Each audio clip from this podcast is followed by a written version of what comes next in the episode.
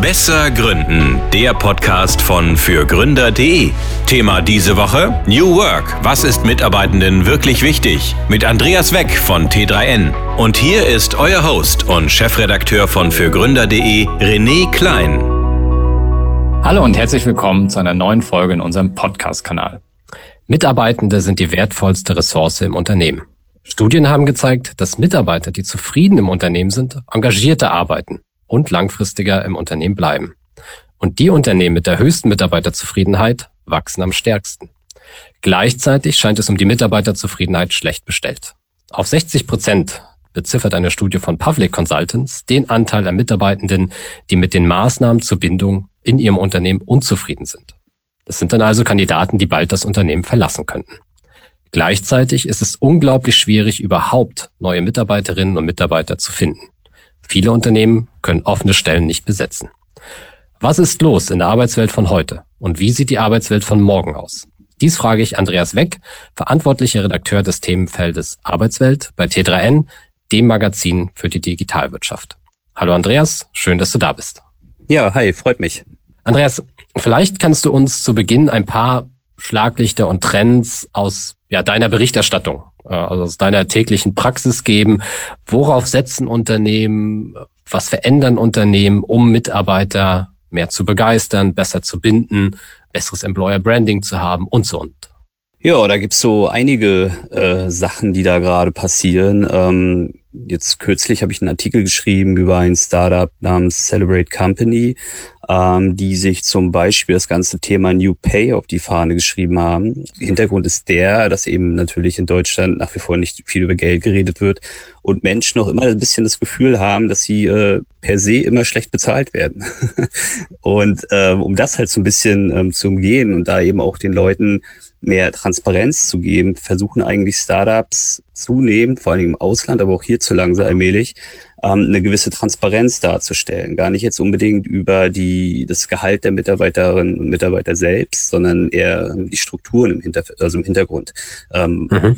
Wir nennen das auch Verfahrenstransparenz im Grunde. Und das ist zum Beispiel eine, eine Sache, wo sich gezeigt hat, ähm, dass die Menschen damit gut umgehen können, wenn sie wissen, welchen Kompetenzlevel gehöre ich beispielsweise äh, an. Und ähm, wie bin ich in dieses Kompetenzlevel geraten und dann eben auch eine Art Gehaltsspanne zu erfahren, wo sie sich drinnen bewegen. Das ähm, hat zum Beispiel auch natürlich den Vorteil, dass man motiviert ist, ins nächste Kompetenzlevel zu kommen.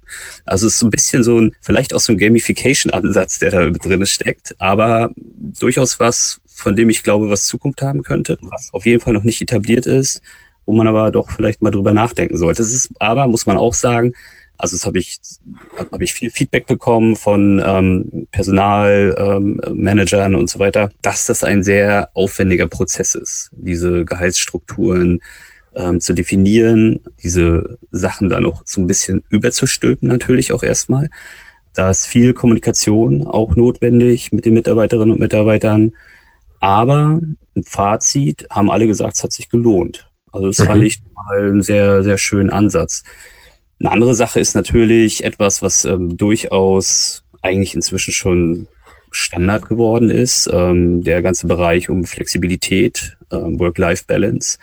Da haben wir viele, viele Beispiele eigentlich gesehen. Da brauche ich gar kein, also kein besonderes Unternehmen jetzt nennen, dass eben die Homeoffice-Regeln inzwischen etabliert sind. Wir arbeiten fast alle hybrid. Ähm, das gibt uns ein bisschen mehr Freiheit natürlich in der Gestaltung, in der Tagesgestaltung da sind wir eigentlich von der Konzernwelt bis in Startup, bis in die Agentur jetzt inzwischen äh, mit konfrontiert und auch eine sehr schöne Entwicklung. Und ich muss sagen, es war wirklich eine Entwicklung, denn ähm, das wissen wir ja auch in, eigentlich fast alle. Die Pandemie war da jetzt nochmal ein extremer Brandbeschleuniger natürlich. Ne? Mhm. Ähm, vorher war das eher so eine Ausnahmegeschichte, beziehungsweise man hat so eine Remote Arbeitsverträge eigentlich fast immer nur Menschen gegeben, die ähm, extrem händeringend gesucht wurden, also vor allem Programmiererinnen und Programmierer. Aber es gibt jetzt auch, dass HRler beispielsweise remote arbeiten ne? oder Marketingfachkräfte. Ähm, Finde ich auch eine sehr schöne Sache. Ja, und dann gibt's natürlich noch so Kleinigkeiten zur Mitarbeiterbindung, die äh, sich auch ähm, ja hier und da mal finden. Ähm, ich denke da an solche Programme wie Belonio, die eingesetzt werden, wo Menschen immer noch mal so kleine finanzielle Benefits bekommen auf ihr Gehalt. Kann ich uns zum Beispiel vielleicht einfach mal nennen. Ähm, da habe ich es jetzt äh, am deutlichsten vor mir. Ähm, ich bekomme zum Beispiel immer jeden Monat einen 50-Euro-Gutschein, den ich äh, in diverse Sachgüter stecken kann. Ähm, beispielsweise kann ich mir den für Ikea auszahlen lassen Zuletzt habe ich ihn immer wieder äh, oder immer öfter für Rewe benutzt. die großen äh, ähm, Preisschwankungen momentan oder die Teuerung äh, spürt man ja doch. Und wenn man dann 50 Euro nochmal so von der Firma geschenkt bekommt, auch eine schöne Sache. Ist natürlich eher so ein, so ein wie soll ich sagen, so ein externer äh, Motivationsfaktor, ne? kein interner. Es wird jetzt niemals die intrinsische Motivation kitzeln, aber es ist trotzdem gut zu wissen, dass man ähm, so eine Sache bekommt. Mhm. Ähm, während jetzt natürlich eher so eine Sachen wie New Pay oder auch flexible Arbeit so ein bisschen so Borderline sind. Ne? Also es ist so ein bisschen so zwischen externer und interner Motivation, äh, die da irgendwie auch gekitzelt wird. Ja, aber viele tolle Sachen sehe ich da am Markt. Mhm.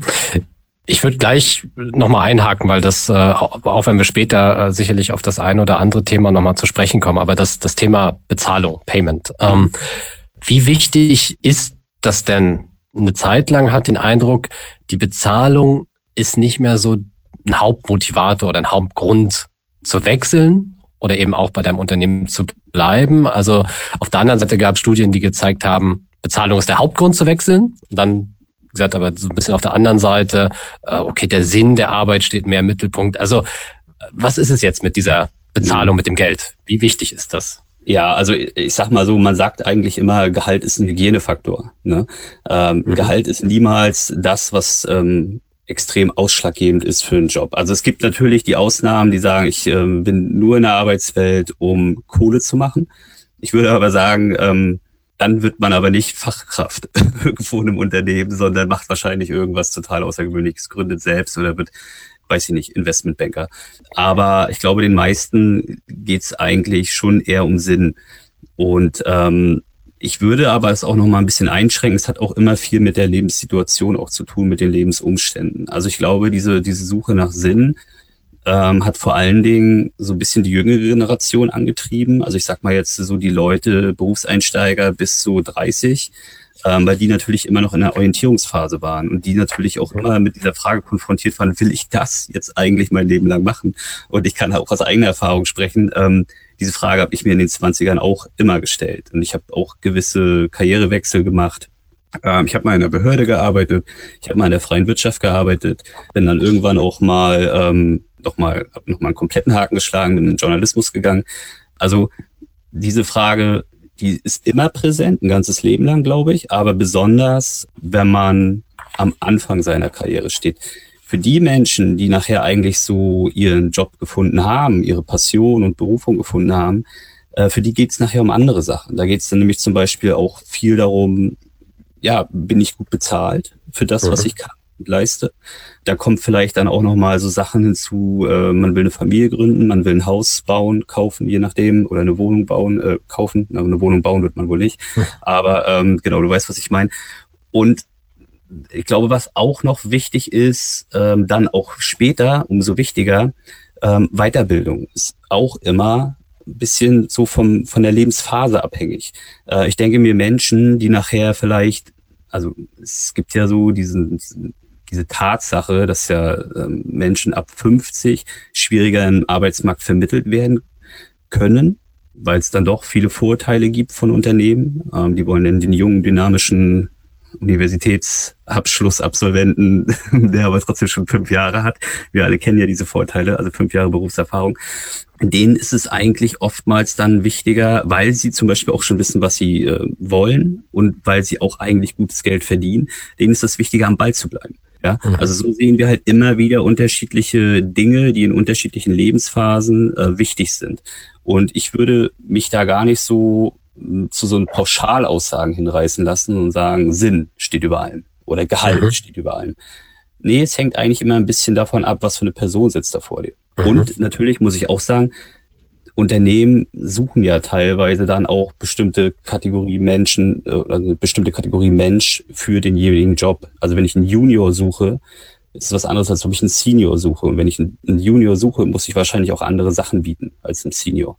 Ne? Mhm. Ähm, insofern so leicht können wir es uns da nicht machen und in diese Marketingstrategien oder Marketingkategorisierungen gucken. Mhm. Man muss immer mit den Menschen reden, um zu was der Mensch will. Ja, hat halt den Nachteil, es kann sehr granular werden. Ne? Also je, je größer, umfangreicher meine Belegschaft, äh, verschiedene Lebensabschnitte, in denen die sich befinden, äh, ja auch wechseln. Ähm, und dann gibt es kein One-Size-Fits-All, sondern äh, ich muss dann genau schauen, muss dann aber wiederum auch wahrscheinlich aufpassen, dass sich nicht der eine oder andere benachteiligt fühlt, äh, weil der eine oder andere dies hat und der andere das, ähm, sondern da dann auch alle mitnehmen und erklären. Ähm, absolut, absolut. Aber weißt du, dafür gibt's ja inzwischen auch ähm, People and Culture Abteilung. Ja, früher hieß das HR.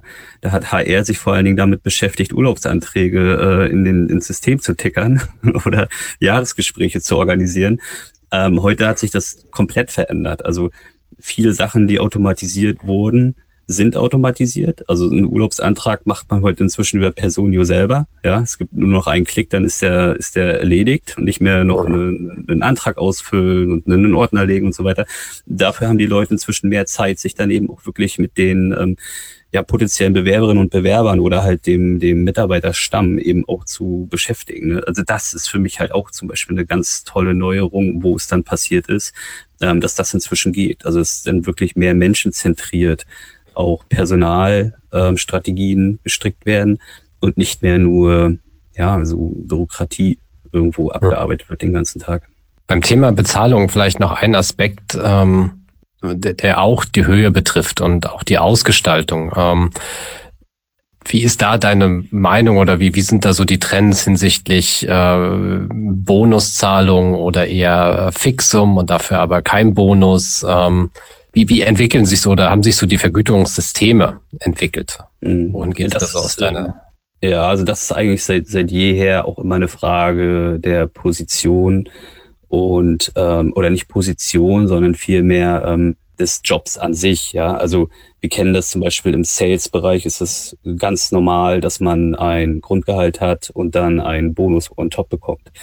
Für sag jetzt mal, für die Buchhaltung oder das Backoffice ist es eher untypisch, weil da eigentlich die Ziele ja nicht unbedingt auf Maximieren aus sind, sondern halt, es, mhm. also es, es geht ja mehr um Verwaltung im, im, Hintergrund und wo will man da einen Bonus rausgeben. Ne? Da kann man höchstens sagen, wir machen eine Mitarbeiterbeteiligung und ähm, geben zum Beispiel dann allen am Ende des Jahres anhand des äh, Gewinns vielleicht ähm, einen Bonus, der pauschal pauschal ist beispielsweise. Was wir natürlich aber auch immer öfter sehen, sind diese ganzen ESOP-Themen, also Mitarbeiterbeteiligung, ähm, also quasi richtige Firmenanteile.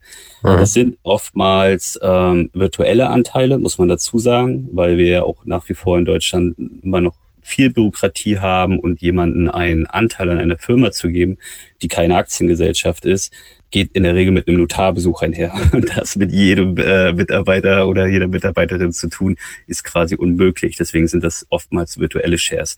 Aber das geht natürlich trotzdem irgendwo. Ne? Aber Vorsicht, haben wir auch in der Startup-Szene zuletzt viel gesehen. Meistens müssen virtuelle Anteile im Vorfeld versteuert werden. Mhm. Wenn die Firmen dann, wie jetzt gerade in einer Krise, ähm, drastisch an ähm, Bewertung verlieren, dann kann es sein, dass man Verlust gemacht hat, aber schon viel Steuern draufgezahlt hat. Hm. Ähm, tendenziell bin ich aber eigentlich ein Freund von ISOP. Also es soll jetzt gar nicht so, ähm, so negativ klingen. Ich finde es cool, Leute zu beteiligen, weil das auch durchaus auch nochmal einen ganz anderen Booster gibt, ähm, um sich für die Firma auch einzusetzen. Ne? Ähm, es sollte sich dann aber nicht unbedingt um ja, Pennybeträge äh, handeln, sondern sollte sich dann schon auch lohnen. Mhm.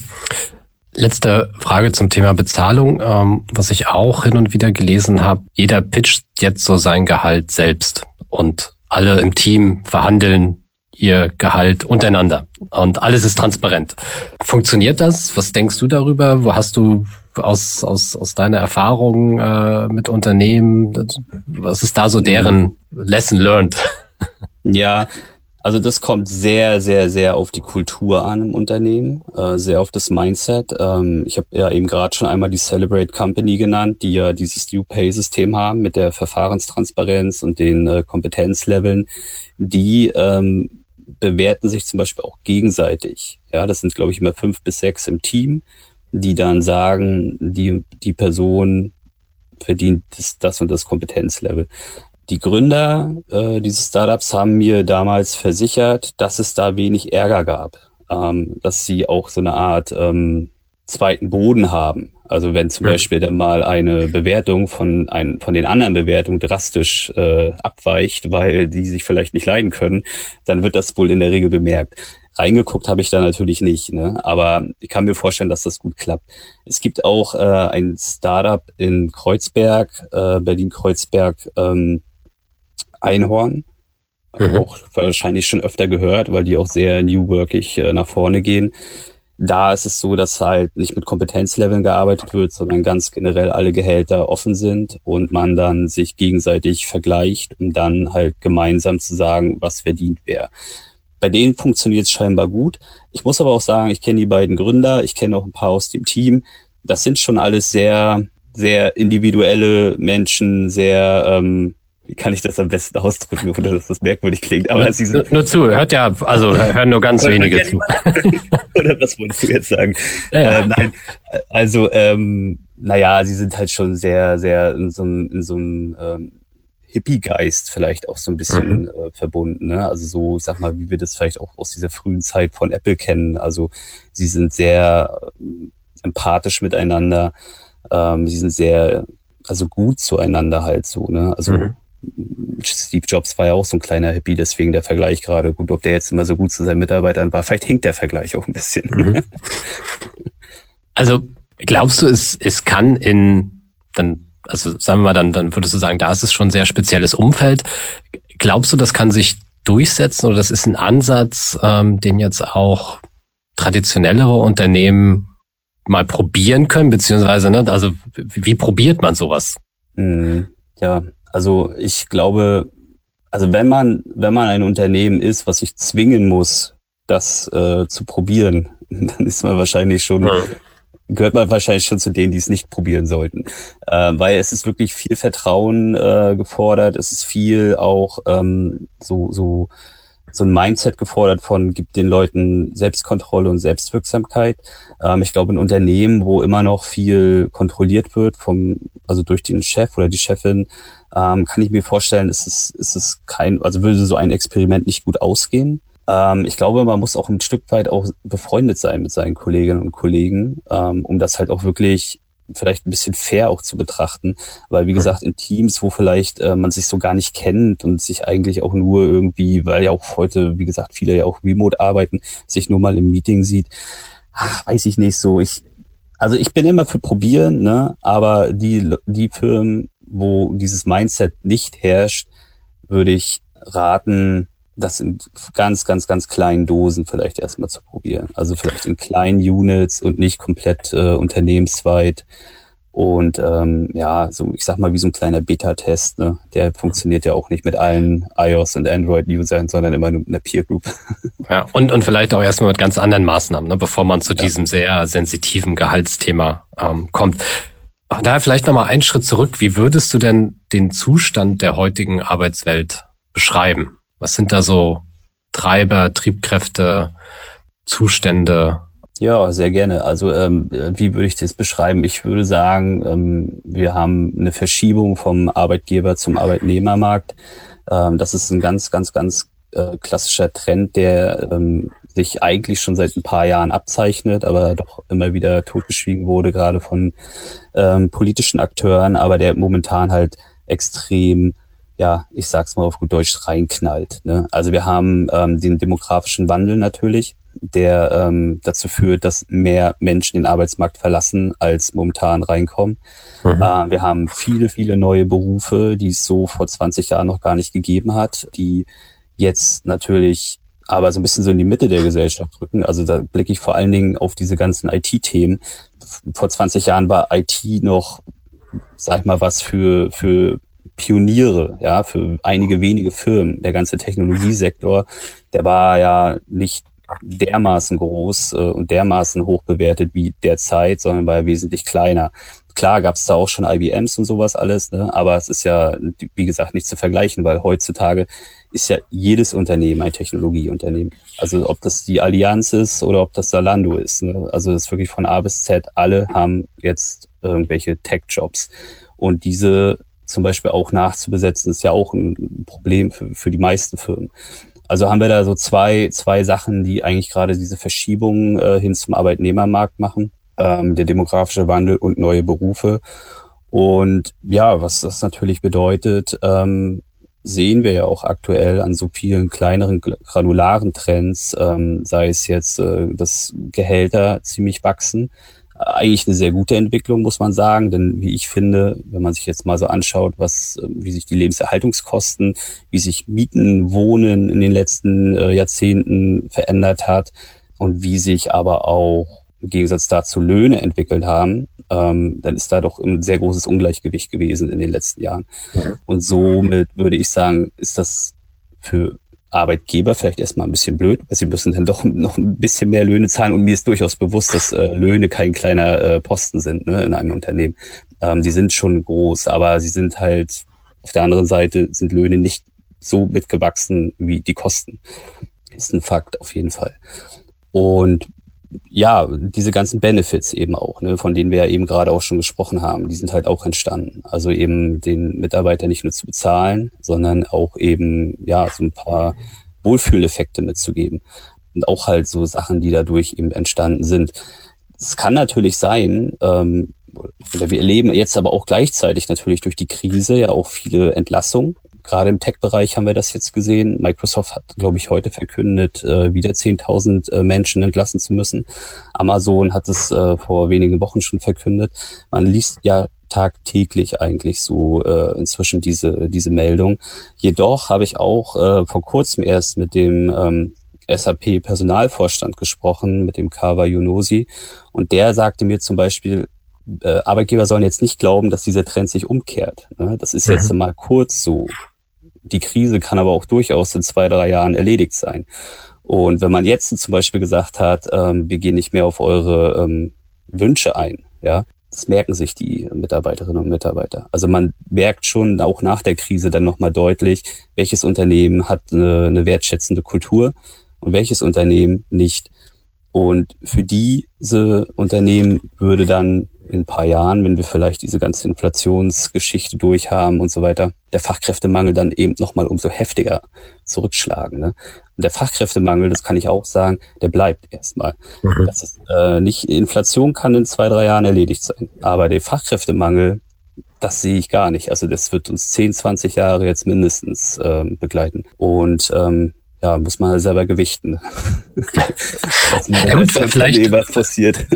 vielleicht ist der erste äh, Punkt eben Löhne nicht als äh, Kosten, sondern als Investition zu sehen, ähm, ja. um, um da einfach, weil Mitarbeiterinnen, Mitarbeiter halt äh, eigentlich anders als früher ähm, halt wesentlich wertvoller als viele andere Dinge im Unternehmen geworden sind, ne, zur, ja. zur Stellung meines Angebots. So und, und, und insofern ähm, das einfach auch anders zu sehen sind. Auf der anderen Seite, das spüren, und, und wir beispielsweise haben das auch gespürt in den letzten Jahren, Mitarbeiter sind dadurch, dass die, dass es eben so ein, äh, dass sich der Markt da gedreht hat, halt sehr äh, flexibel. Ne? Also dieses Thema Wechseln, äh, auch wenn wir Bewerbungen äh, bekommen, wir sehen das in den Lebensläufen, ein Jahr, zwei Jahre, anderthalb Jahre, ähm, also so ein bisschen dieses, dieses Hopping. Ähm, also sehr, sehr flexibel. Ähm, jetzt stellt sich für mich die Frage, was ist aus deiner Sicht da so der, der Grund? Ist das einfach, okay, ich kann's und ich sammle einfach Erfahrung oder sind die Arbeitgeber ein, einfach so schlecht, dass es ihnen nicht gelingt, die Mitarbeiter zu halten ähm, und, und also haben das einfach komplett verschlafen in den letzten Jahren und sind jetzt umso hektischer und probieren alles Mögliche aus. Ähm. Na, ich glaube, da sind auch halt viele verschiedene ähm, ähm, Gründe spielen da rein. Ne? Also wir sehen es natürlich bei Jüngeren, die wechseln häufiger. Ähm, das mhm. ist ähnlich wie das, was ich vorhin gesagt habe. Sie sind noch auf der Suche, sie wollen Erfahrung sammeln. Ähm, das ist auch normal und gut und soll auch so sein. Ähm, ich glaube, wir erleben das dann ein bisschen anders bei ähm, Mitarbeiterinnen und Mitarbeitern, so, ich sag mal jetzt 30, 40, 50, ähm, die dann vielleicht schon ein bisschen sesshafter geworden sind, ähm, die sich dann doch mal mehr dafür entscheiden, ähm, in einem Unternehmen zu bleiben. Ich denke aber auch, hier spielt halt Wertschätzung eine große Rolle. Das ist natürlich die eine Wertschätzung mit dem Geld, die andere Wertschätzung aber auch in, in, also hinsichtlich äh, dessen, dass man ähm, auch lobt, sage ich jetzt mal so ganz banal, ne? so in welcher Form auch immer, durch Benefits, durch ähm, keine Ahnung, irgendwelche Awards, die verteilt werden in der Firma, machen übrigens auch viele, muss ich mal so sagen, dieses klassische Mitarbeiter des Monats äh, Zeugnis ausstellen. Nee, genau, aber das, das spielt da natürlich alles mit rein. Warum wechseln die Älteren? Ich glaube, sie wechseln häufig auch, weil ja, wie du schon sagtest, sie können es halt auch. Ne? Also wenn du dann natürlich irgendwie merkst, ähm, ich komme hier gehaltstechnisch nicht weiter, mehr als drei Prozent Inflationsausgleich kriege ich nicht, äh, vielleicht sogar in zwei, drei Jahren, das ist ja Katastrophe eigentlich, so ein Gehaltswachstum, ähm, dann gucke ich mich schneller mal um. Ne? Und ähm, da es ja auch jetzt gerade in den Partyjahren, sag ich mal so, äh, etliche Firmen für alles Mögliche gab. Also ich mache mal jetzt in Berlin, wie viele Agenturen gibt es? Wie viele Werbeagenturen gibt es? Mhm. Also es ist ja nicht mehr so, dass ich mich irgendwie als Arbeitnehmer ähm, unter drei, vier Werbeagenturen äh, entscheiden müsste, sondern jeder Studi, der aus der, aus der Uni kommt, gründet erstmal seine eigene Agentur. Also insofern gibt es halt auch ein Überangebot von manchen Firmen und potenziellen Arbeitgebern. Und ähm, da kann man sich natürlich durchaus auch mal drauf dann bewerben. Ne? Ob das dann natürlich immer so das Gelbe vom Ei ist, bei dem anderen zu sein, ähm, wird sich dann zeigen. Genau. Also es ist auch so, so, so eine Gemengelage an verschiedenen mhm. Dingen.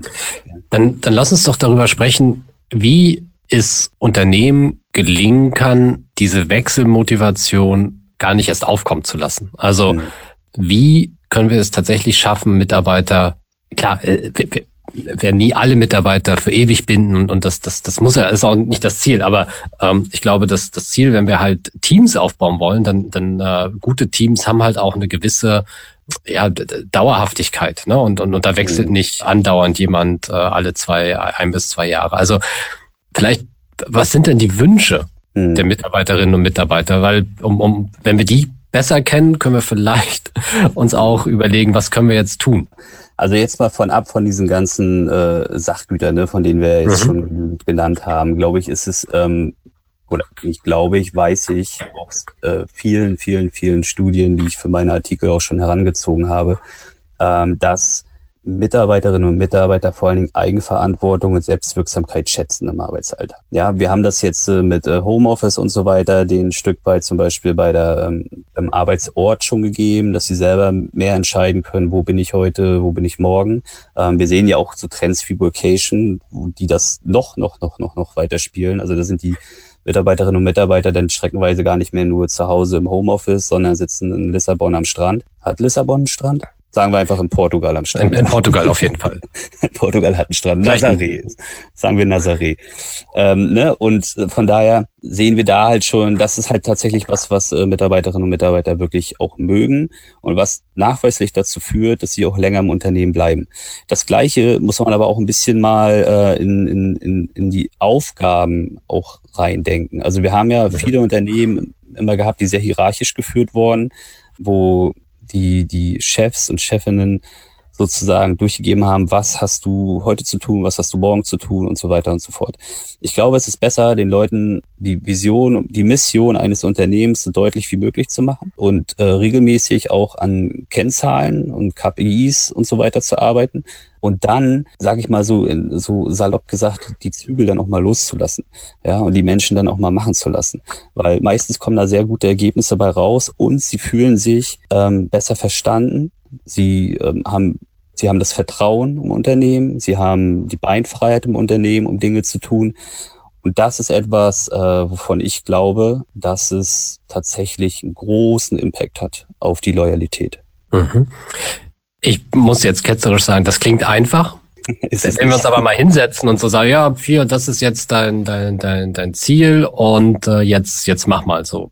Ich glaube, die Enttäuschung folgt auf dem Fuß, weil oftmals vielleicht gar nicht klar ist, okay, ähm, aber was darf ich jetzt eigentlich dann dennoch alles tun, um dahin zu kommen oder ist derjenige schon bereit dafür?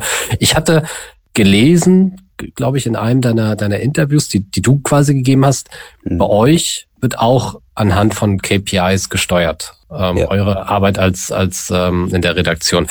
Kannst du uns da vielleicht, wenn du darfst, ähm, mhm. mitnehmen und sagen, was sind denn da so klassische Kennzahlen? Ähm, mhm. Artikel pro Woche, Zeichen pro Woche ähm, oder wie, wie, wie, wie steuert ihr das eigenverantwortliche Arbeiten? äh, das hast du schon äh, sehr gut angesprochen. Also wer, wer ähm, Redakteursarbeit an ähm, Artikel pro Woche oder Zeichen pro Woche misst, hat es auf jeden Fall ähm, falsch gemacht. hat mhm. auf jeden Fall ähm, die, die, ja, die falschen KPIs gegeben. Ähm, nein, also Artikelanzahl spielt natürlich eine Rolle. Ähm, das ist aber mehr immer so ein bisschen auch Beispielsweise im Print ist das so, in unserem Printheft, was alle drei Monate erscheint, dass wir gesagt haben, die Ressortköpfe, die steuern einen Artikel bei. Ein Artikel ist aber jetzt leicht zu knacken. Ne? Das ist jetzt nicht das Problem. Aber ähm, interessanter ist natürlich dann im Endeffekt ähm, die Auswahl des Themas. Ja, und da haben wir zum Beispiel auch ähm, so eine Kennzahl, dass wenn wir in den Pitch gehen, dass mhm. halt ein äh, Redakteur oder eine Redakteurin auch einfach ein paar mehr Themen mitbringt, also mindestens drei und wir dann eben darüber reden, ja, und dann eben das Beste raussuchen und dann quasi aus diesen drei einen Artikel stricken, der dann aber auch den größten Impact hat, sozusagen. Ähm, leichter sind natürlich diese ganzen KPI-Systeme immer für online, weil da haben wir einfach eine bessere ähm, bessere Messung. Die Zahlen lassen sich einfach besser analysieren.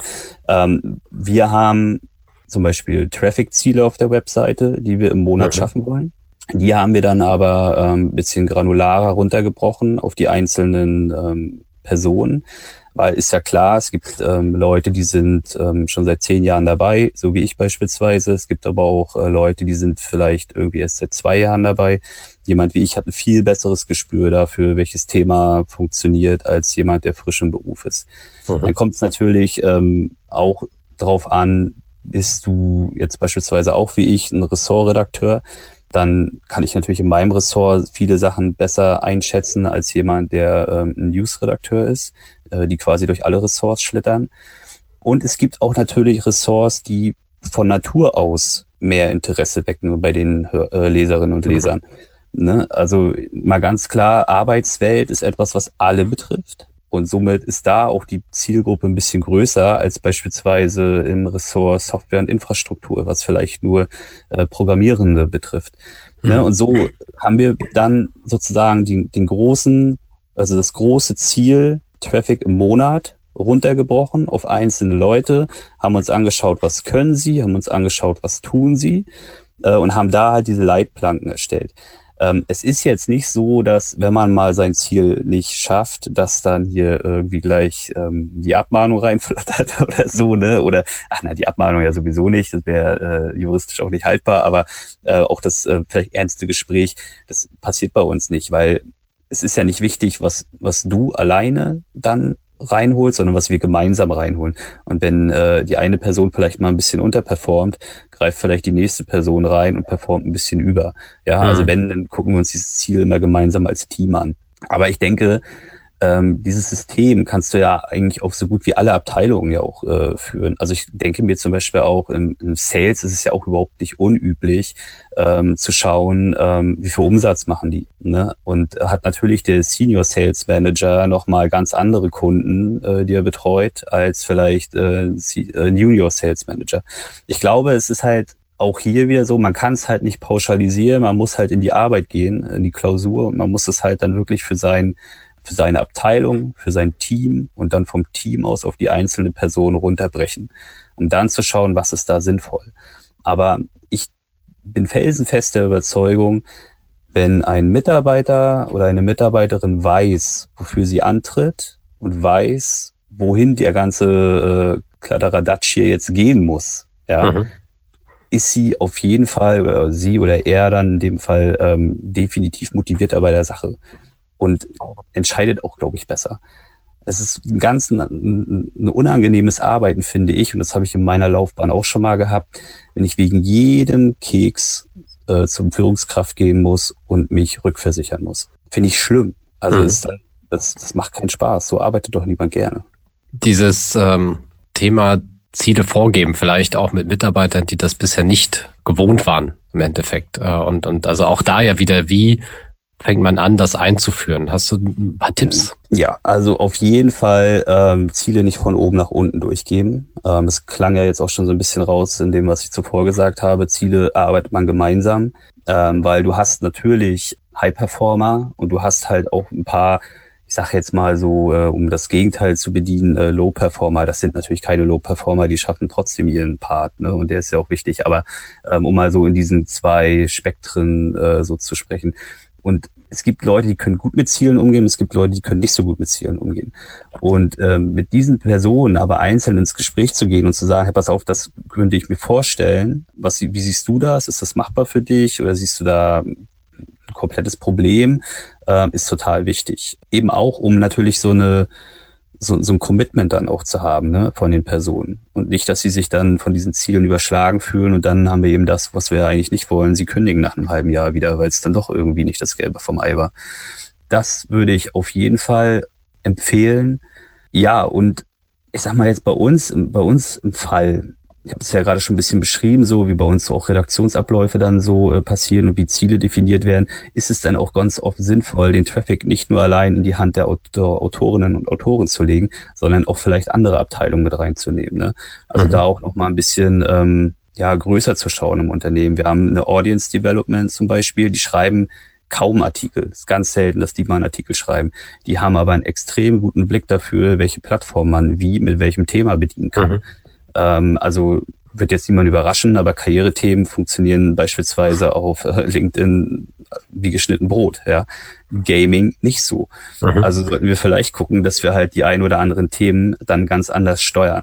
Also auch da eben nicht nur jetzt sagen, so, das ist das Ziel, das musst du schaffen und nur du allein hast die Verantwortung dafür.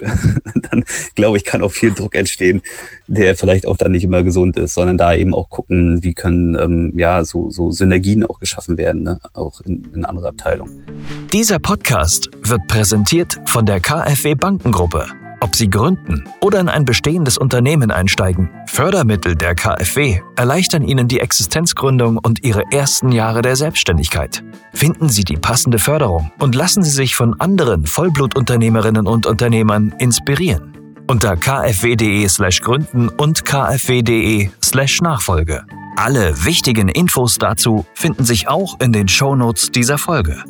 Du hast äh, so ein bisschen die, äh, die Spannweite aufgemacht, High Performer, Low Performer. Ich, ich hasse weiß nicht. Beide ich mu muss sie jetzt trotzdem mal, mal ja. bringen, weil ich weiß allerdings nicht mehr, wer es war, aber jemand hat relativ konsequent den Ansatz verfolgt, die schlechtesten fünf oder zehn, vielleicht waren es auch 15 Prozent äh, der Mitarbeiter regelmäßig dann äh, zu entlassen, sodass auch quasi alle wussten, was ist die Konsequenz.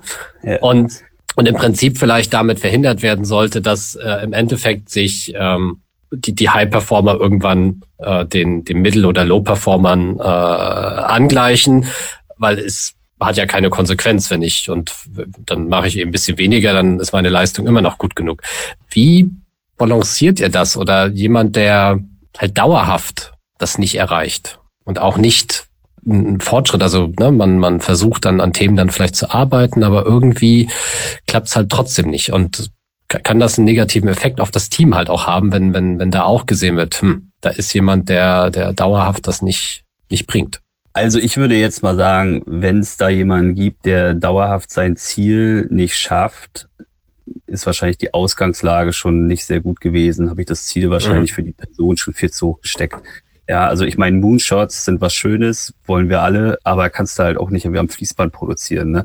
Das sind dann eher so Sachen, die passieren dann mal alle fünf bis zehn Jahre, weil sich irgendein Umgebungsfaktor verändert und schwupps haben wir das doppelte an Umsatz eingenommen.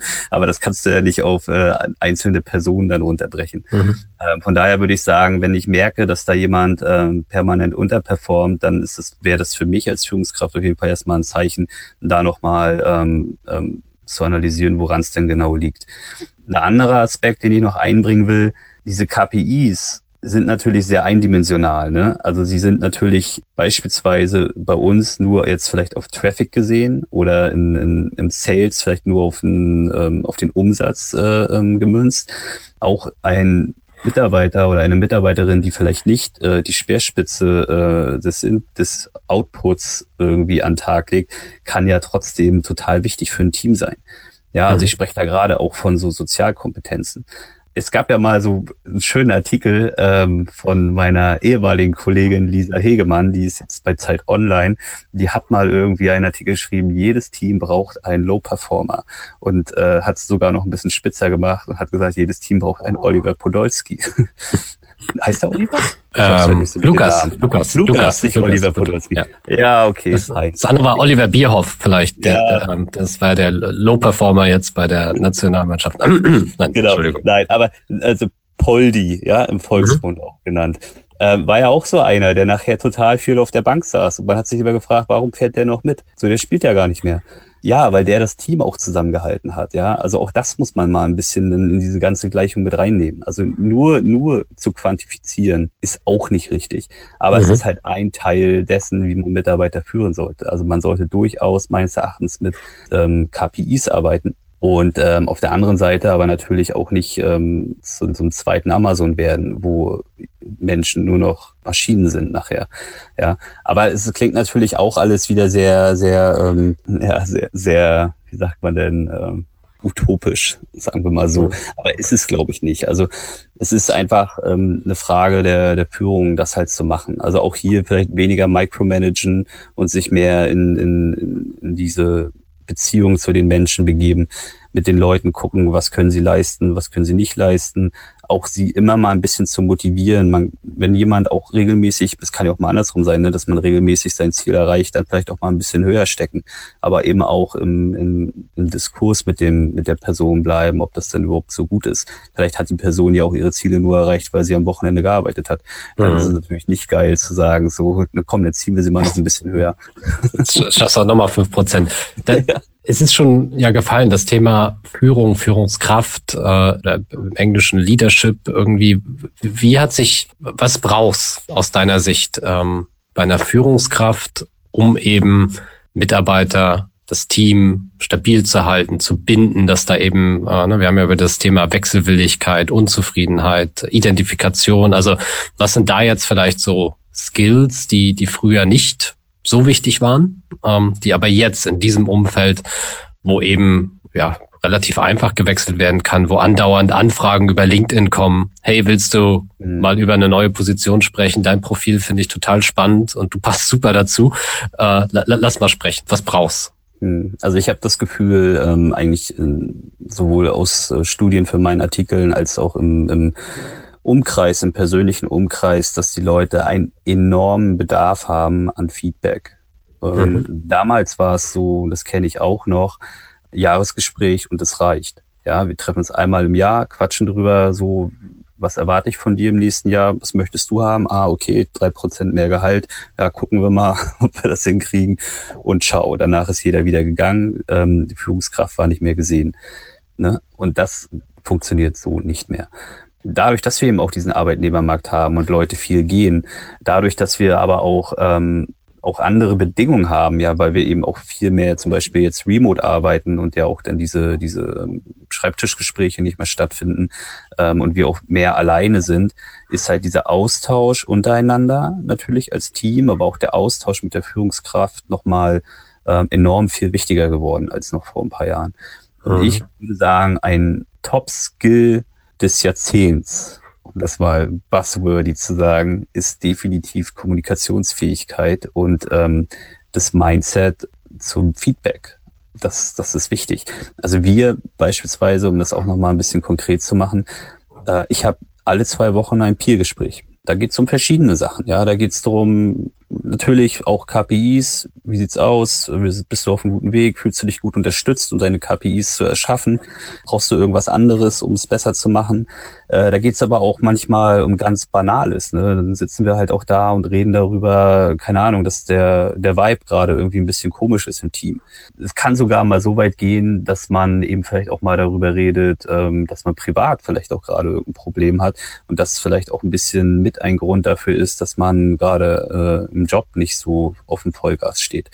Diese Peer-Gespräche, die wir alle zwei Wochen haben, brauche ich nicht alle zwei Wochen. Also manchmal sagen wir auch so, hey, steht nichts an, alles ist auf Kurs, äh, lass uns mal heute die Zeit für was anderes nutzen. Aber oftmals brauchen wir sie auch. Und dann ist es auch immer, also es fühlt sich immer gut an danach, das gehabt zu haben.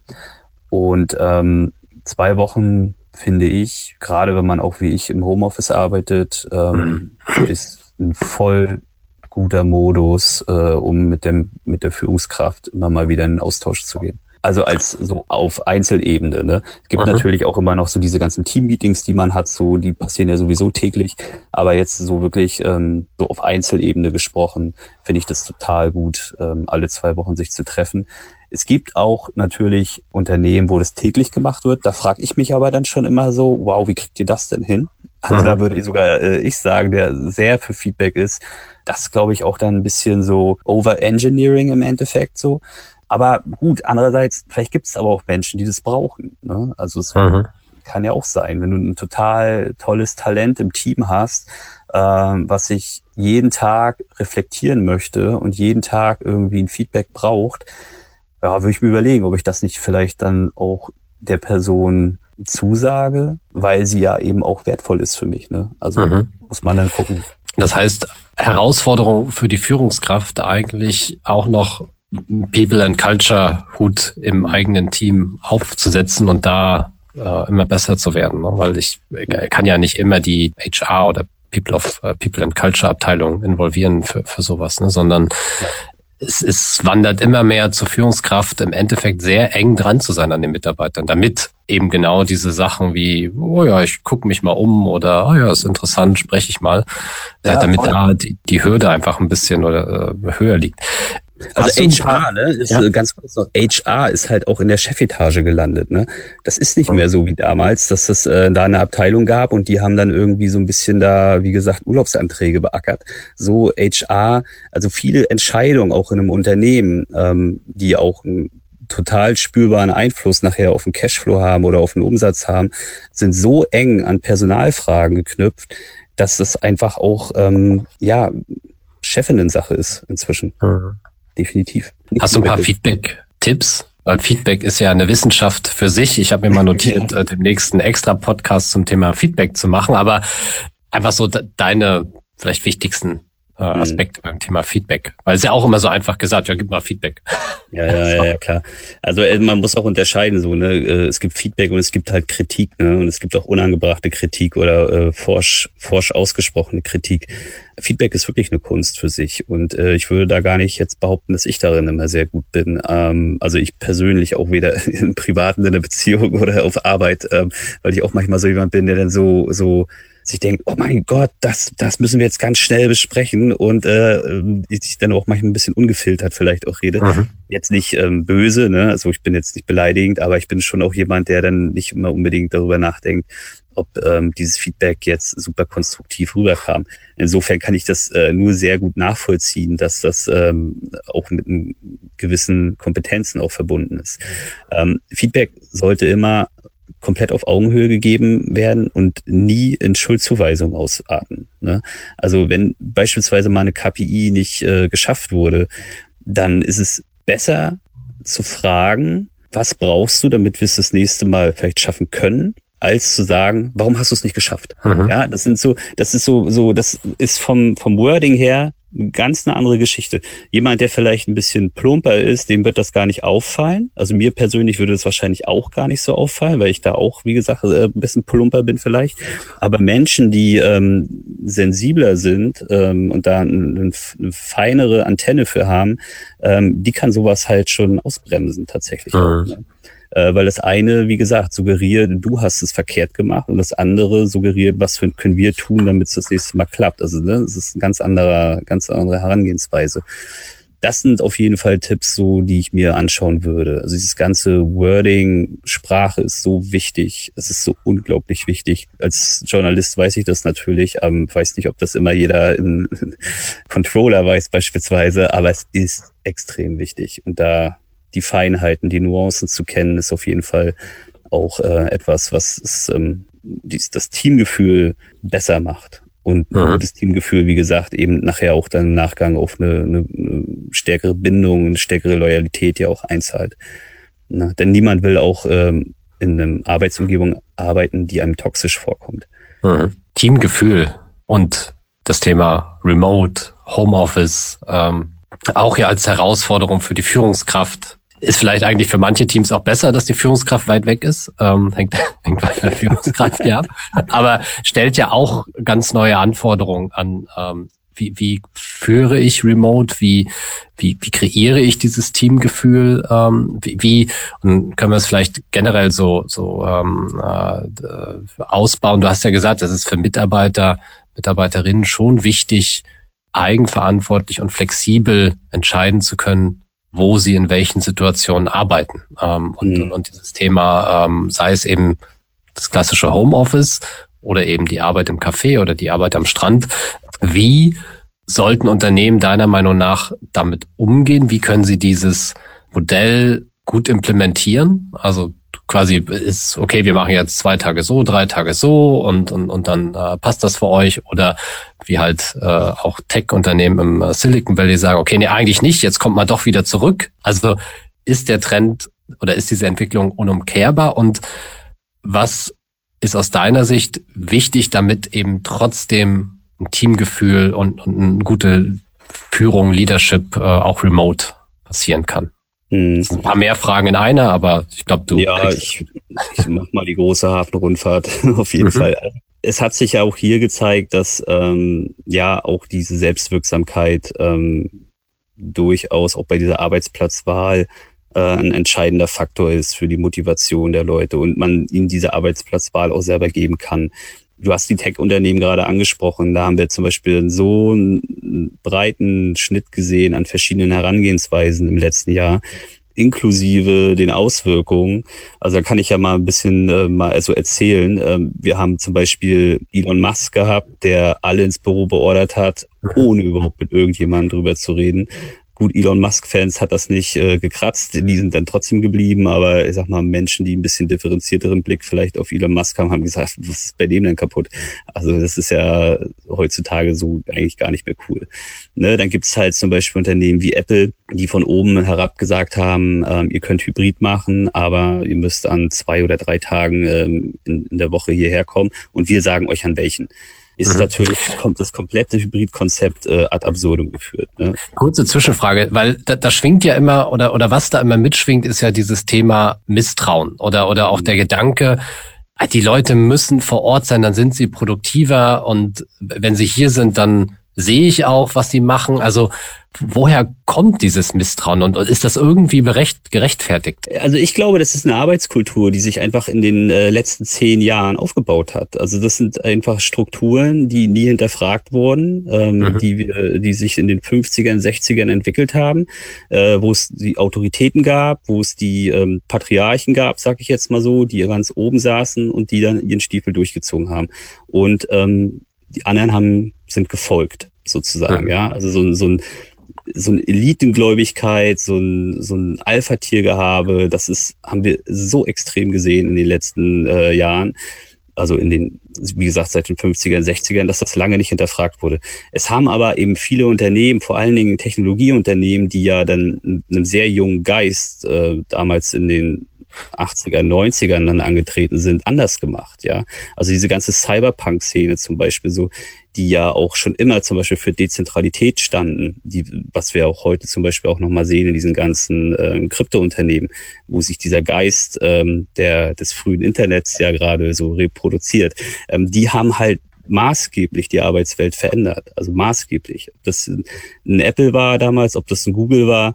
Ähm, wir lachen zwar immer drüber, über diese ganzen ähm, Tischtennisplatten in den Unternehmen und mhm. Obstkörben, ja, aber das war auf jeden Fall in einem Bauunternehmen oder so in den, äh, in den 50er oder 60er nicht üblich, dass ich den Leuten da einen Kasten Wasser hinstelle, einen Obstkorb und eine Tischtennisplatte.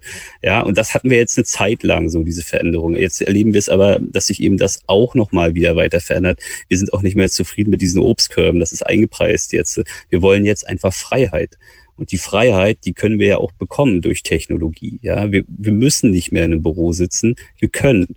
Und das sollten Unternehmer und Unternehmerinnen auch spielen. Also um da nochmal zurückzukommen auf dieses ganze äh, Hybridgebaren so in den Unternehmen. Ein Elon Musk wird über kurz oder lang definitiv Probleme haben, äh, Mitarbeiter zu rekrutieren Aha. mit dieser Haltung. Hundertprozentig. Also da kann man noch so Fan von ihm sein. Und ich finde ihn auch irgendwo cool. Aber das wäre ein Unternehmen, wo ich nicht arbeiten wollen würde. Wir sehen es auch in Deutschland in den Gigafactories gerade, äh, wie da ja auch die ganzen Gewerkschaften zu Recht auf die Barrikaden gehen. Ja, lass ihn sein, wie er ist, alles okay, aber für Mitarbeiter ist es kein gutes Surrounding. So, und dann gibt's halt die anderen Unternehmen, die es zumindestens versuchen. Ja, also Apple versucht es zumindest. Es ist auch ein Riesenkonzern, auch eine Riesenorganisation, wo du natürlich nicht sagen kannst, so wir machen jetzt hier alle nur äh, Anarchie.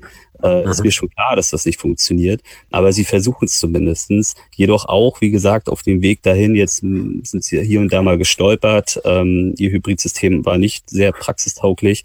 Und dann gibt's halt andere Unternehmen, wie beispielsweise Google, die einfach sagen, ähm, macht's doch, wie ihr es für richtig haltet. Also entscheidet's doch auf Unit-Ebene. Warum soll ich oben in der Geschäftsführung euch sagen, wie ihr eu euer Team zu organisieren habt? Ja, also mir ist wichtig, dass ihr halt nach hinten raus eure, eure Ziele schafft. So. Und wie ihr das macht, ist doch euch überlassen. Und wenn jetzt eine Unit, sage ich mal, eine, eine vier, fünf, sechsköpfige Einheit sagt, hey, wir brauchen nächste Woche nicht ins Unternehmen kommen, weil wir sind sowieso alle in, eher in so einem Fokusmodus, wo wir Sachen abarbeiten. Äh, wir kommen aber in zwei Wochen dreimal rein, weil dann müssen wir strategisch reden, dann müssen wir brainstormen. Dann ist das doch ein guter Ansatz. Also warum soll ich es den Leuten dann schwerer machen, als es sein muss? Ja. So würde ich das halt sehen. Und so würde ich auch diese ganze Historie dieser, dieser, ähm, dieser Entwicklung auch nochmal betrachten. Mhm. Ähm, ich, und weil ich es gerade auch nochmal angesprochen habe, äh, diese ganzen Kryptofirmen, die man sich ja jetzt, äh, die man da so sieht, also diese sogenannten DAOs, ähm, das ist jetzt aber richtig krasser Nerd-Talk, aber diese DAO-Unternehmen, die sind sowas von dezentral organisiert, da gibt es gar keine Chefs mehr.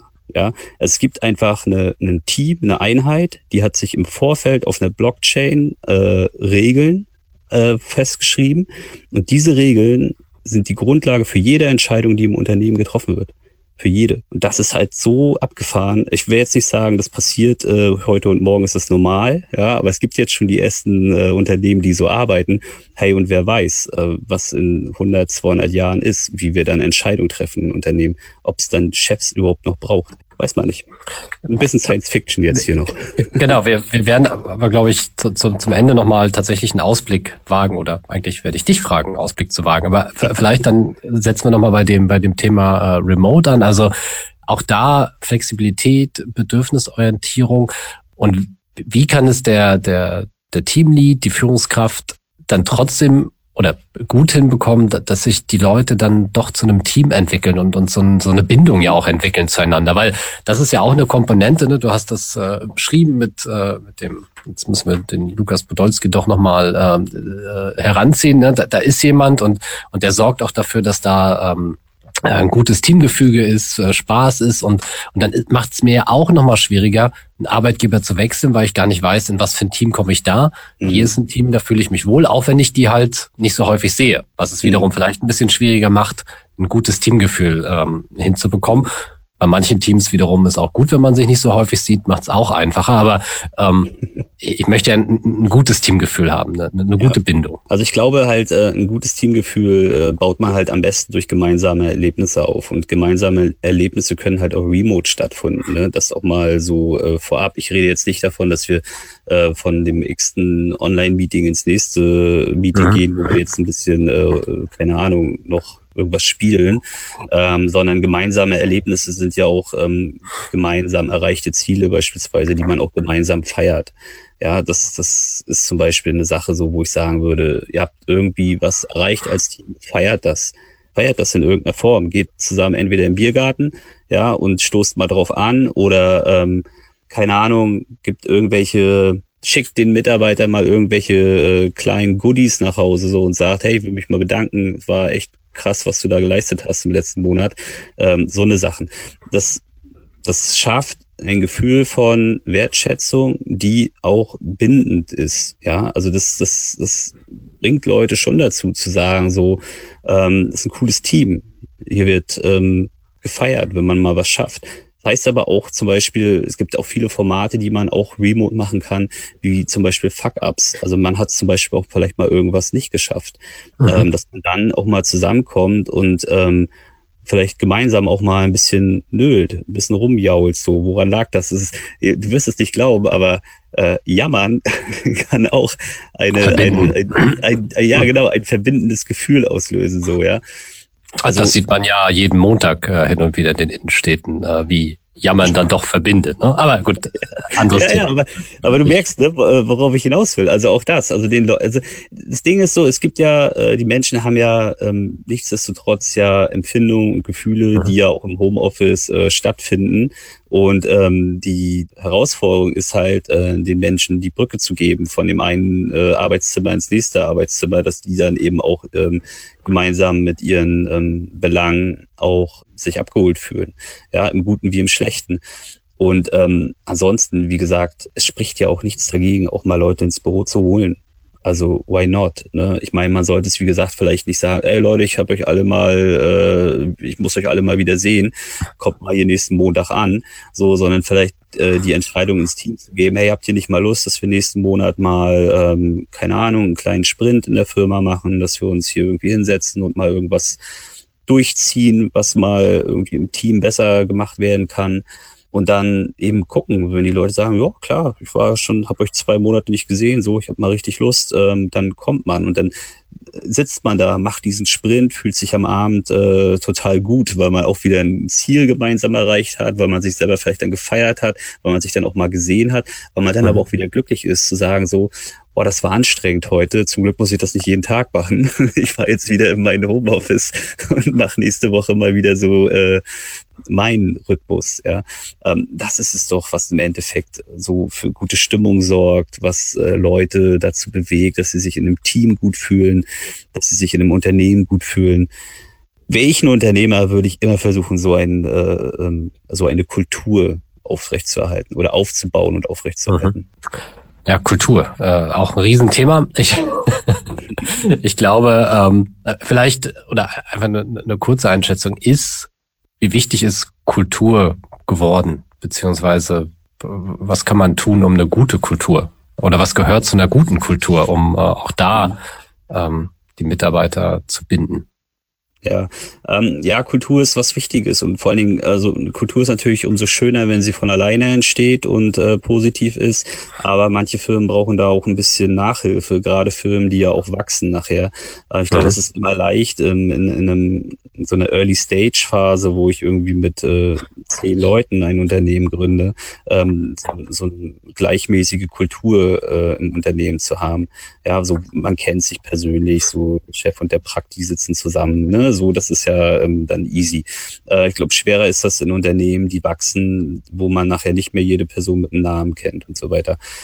In dieser Phase waren wir bei T3N auch einmal. Ähm, wir sind auch irgendwann in so einen Bereich gekommen, wo wir dann so 80 Mitarbeiter hatten äh, und Mitarbeiterinnen. Und da haben wir uns dann eben auch die Frage gestellt, wie können wir denn auch neuen Menschen, die ins Unternehmen kommen, so ein bisschen die, die ursprüngliche äh, T3N-DNA äh, näher bringen und ähm, die vielleicht auch so ein bisschen zu infizieren, so mit unserem mhm. Hunger, den wir auch anfangs so hatten. Ne? Und wir haben uns nachher ganz klar hingesetzt und haben diesen Simon Sinek-Klassiker auch so ein bisschen äh, eingeatmet, dieses Start with Why, und haben mhm. erstmal ähm, für uns herauskristallisiert, warum sind wir eigentlich da?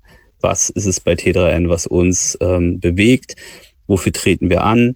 Äh, wir haben daraus dann eine Vision ähm, skizziert für die Zukunft. Wir haben eine Mission skizziert für, für das Daily Business und haben daraufhin eben auch ganz klar Werte identifiziert, äh, wie wir uns auch selber sehen. Also wir haben zum Beispiel immer gesagt, äh, wir machen zwar seriösen Journalismus, aber wir wollen auch äh, nicht so ganz bieder dabei sein. Ja, also wir wollen nicht irgendwie so ein, so ein Handelsblatt oder Wirtschaftswoche ähm, äh, Atmosphäre irgendwie auf der Seite haben. Wir wollen ein bisschen nerdy sein, wir wollen auch ein bisschen ironisch sein, wo es passt natürlich. Ne? Nicht in jeder Nachricht, also ist Ironie gut, aber mhm. vielleicht in der ein oder anderen, äh, ähm, in dem einen oder anderen Kommentar zum Beispiel können wir uns das schon mal trauen.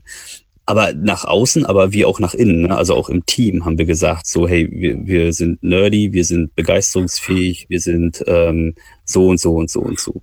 Das haben wir alles mal in ein Brandbook reingeschrieben. Und dieses Brandbook hat bestimmt ein Jahr Arbeit gedauert. Also das war ähm, auch eine, eine Arbeit, wo viele verschiedene Leute des Unternehmens beteiligt waren, ähm, auch vom CEO bis runter in die Grafik, bis Personen aus der HR, ähm, die sich zusammengesetzt haben und dann eben, ja, wirklich viel, viel, viel Hirnleistung da auch eingesteckt haben.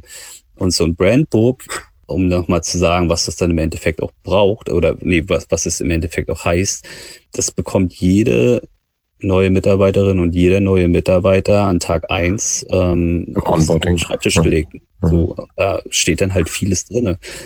Ähm, das zum Beispiel ist so eine Sache, die sich total bewährt hat. Was Neues, was wir auch äh, momentan ausprobieren, kann ich auch mal erzählen. Das ist zwar alles eigentlich noch nicht so richtig spruchreif, also wir haben da keine Ergebnisse, aber es ist so ein bisschen so ein, vom Gefühl her würde ich sagen, es ist eine ganz gute Sache, sind so äh, Onboarding-Buddies. Also Leute, mhm. die schon sehr lange im Unternehmen sind und die nicht unbedingt in einer Abteilung arbeiten, ähm, kümmern sich so ein bisschen als ähm, Buddy um Personen, die neu ins Unternehmen kommen. Ich habe zum Beispiel auch ähm, eine Person, um die ich mich so ein bisschen kümmere, also kümmern in Anführungsstriche. Ne? Ich bin jetzt nicht der Peer und äh, ich bin jetzt auch nicht für die fachliche Weiterentwicklung des, unter, des Mitarbeiters irgendwie zuständig, aber ich bin so ein bisschen so, so eine Ansprechperson, äh, so ein Ansprechpartner, die einfach mal einmal die Woche mit der Person mal einen Kaffee trinken und sage, hey, wie geht's dir hier? Hast du eigentlich mhm. irgendwelche Fragen so im Unternehmen, die jetzt nichts mit deinem Team zu tun haben oder die jetzt vielleicht nicht unbedingt was mit deiner Arbeit zu tun haben? Ähm, oder dass ich auch von alleine mal ein bisschen erzähle, so was haben wir in diesem Unternehmen zum Beispiel alles schon mal so gemacht und so weiter. Und das fühlt sich momentan, wie gesagt, wir haben das jetzt noch nicht irgendwie mit, mit irgendwelchen Umfragen oder so ähm, zementiert, aber es fühlt sich so an, als wenn das gern genommen wird von den Menschen, mhm. also von den neuen Personen. Ähm, die schätzen das eigentlich so ein bisschen, dass sie durch solche Gespräche eben auch ja ein bisschen verstehen, was ist T3N, wo kommt das her, ähm, was was treibt uns an, ja und ähm, das nicht nur das einerseits im Brandbook natürlich zu haben, aber andererseits eben auch durch ähm, durch Menschen in der Umgebung ähm, das zu erfahren, zeigt sich, dass das doch eine ganz gute Sache ist. Mhm. Spannend. Zwei Fragen noch.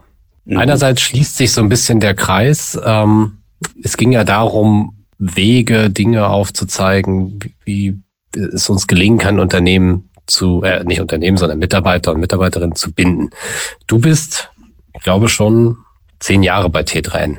Also eigentlich wärst du ja jetzt der Prototyp für einen Mitarbeiter.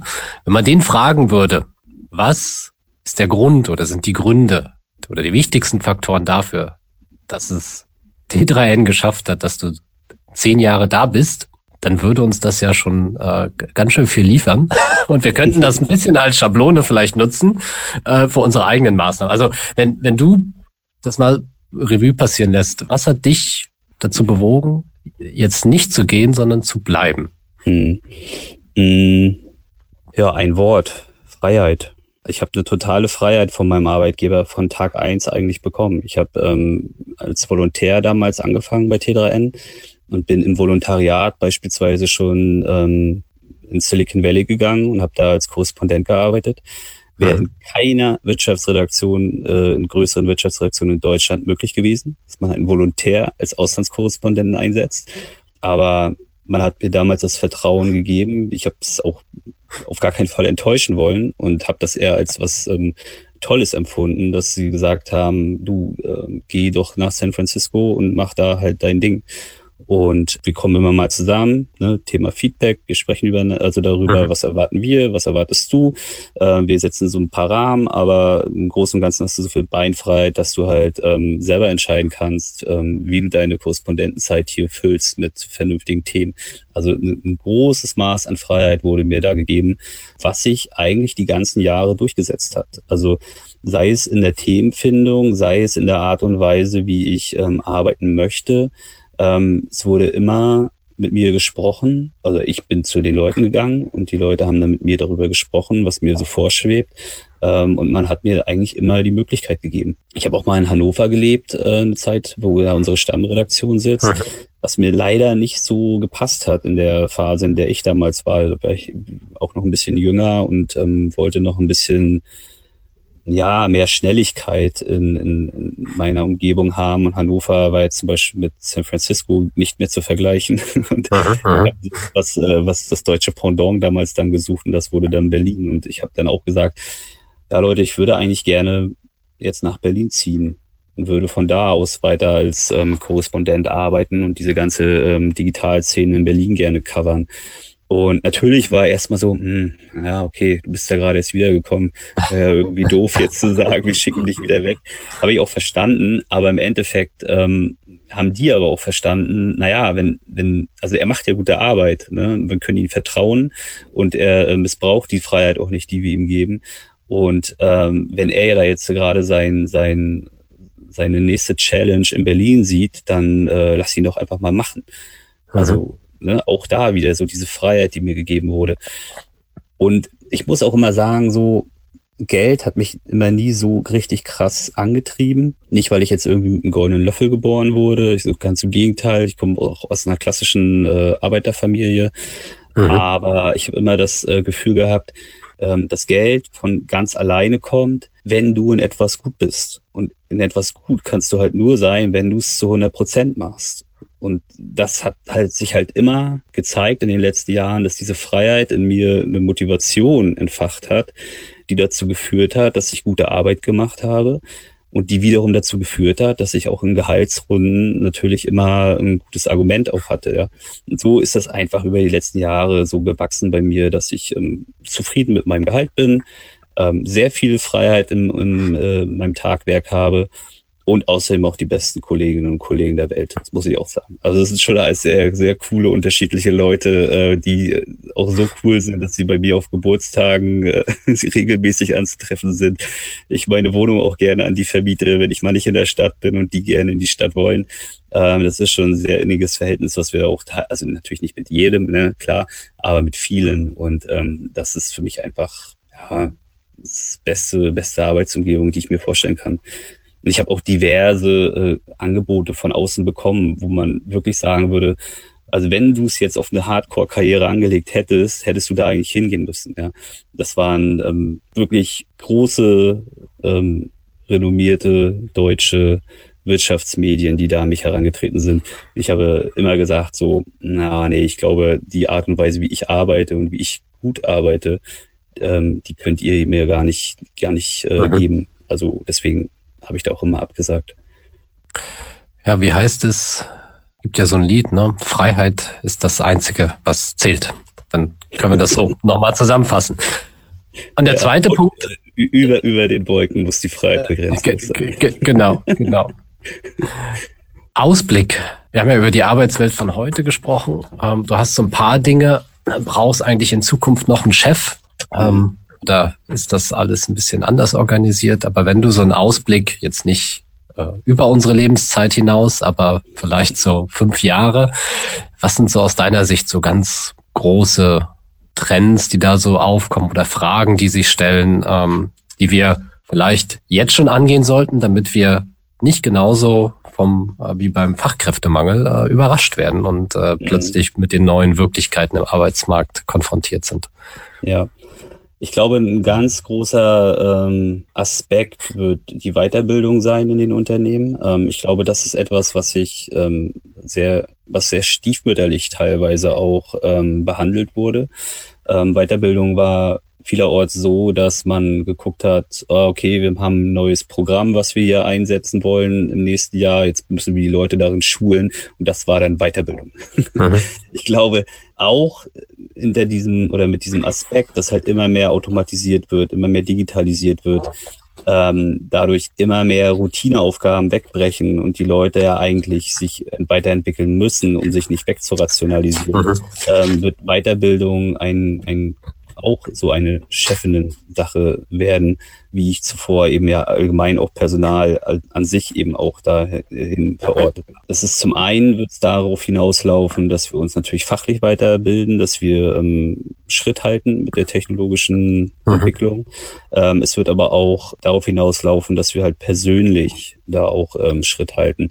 Denn was wir auch sehen, ist, dass wir zwar komischerweise sehr produktiv arbeiten durch diese ganze äh, Technologie, die wir da jetzt so äh, reinholen, aber nicht unbedingt die Zeit für Dinge nutzen, die uns gut tun ja, sondern dann eben einfach noch mehr Arbeit reinschaufeln. Also früher haben wir auch immer mal ein bisschen Verstreu äh, Zerstreuung gefunden im Akten mhm. ablegen, brauchen wir heute nicht mehr, also machen wir das nächste Meeting in diese Zeit und das nächste Meeting und wieder mhm. ein Meeting.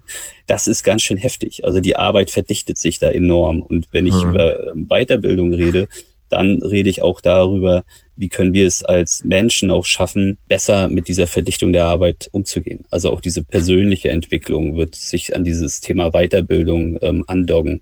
Gesundheitsmanagement ist zum Beispiel so eine Sache, die immer mehr auch in den Fokus der Firmen rückt, um eben zum Beispiel auch Stressbelastung ähm, ähm, zu adressieren und so weiter. Das sind so Sachen.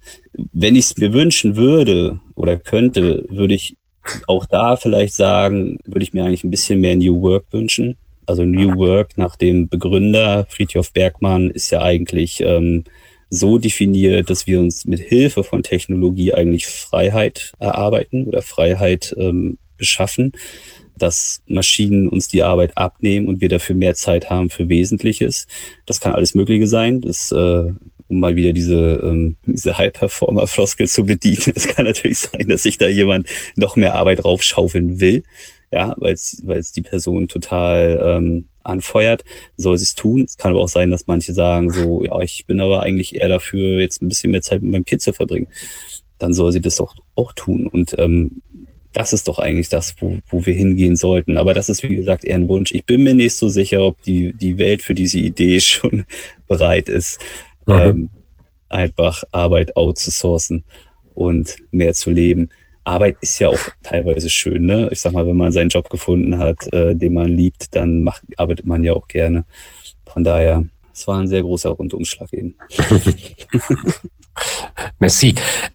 Und noch ein allerletztes Thema. Wer sich zu dem Thema Arbeitswelt und Veränderung informieren möchte, der kann ja einerseits äh, bei dir auf LinkedIn reinschauen, der kann regelmäßig äh, auf T3N in eurer äh, Rubrik schauen.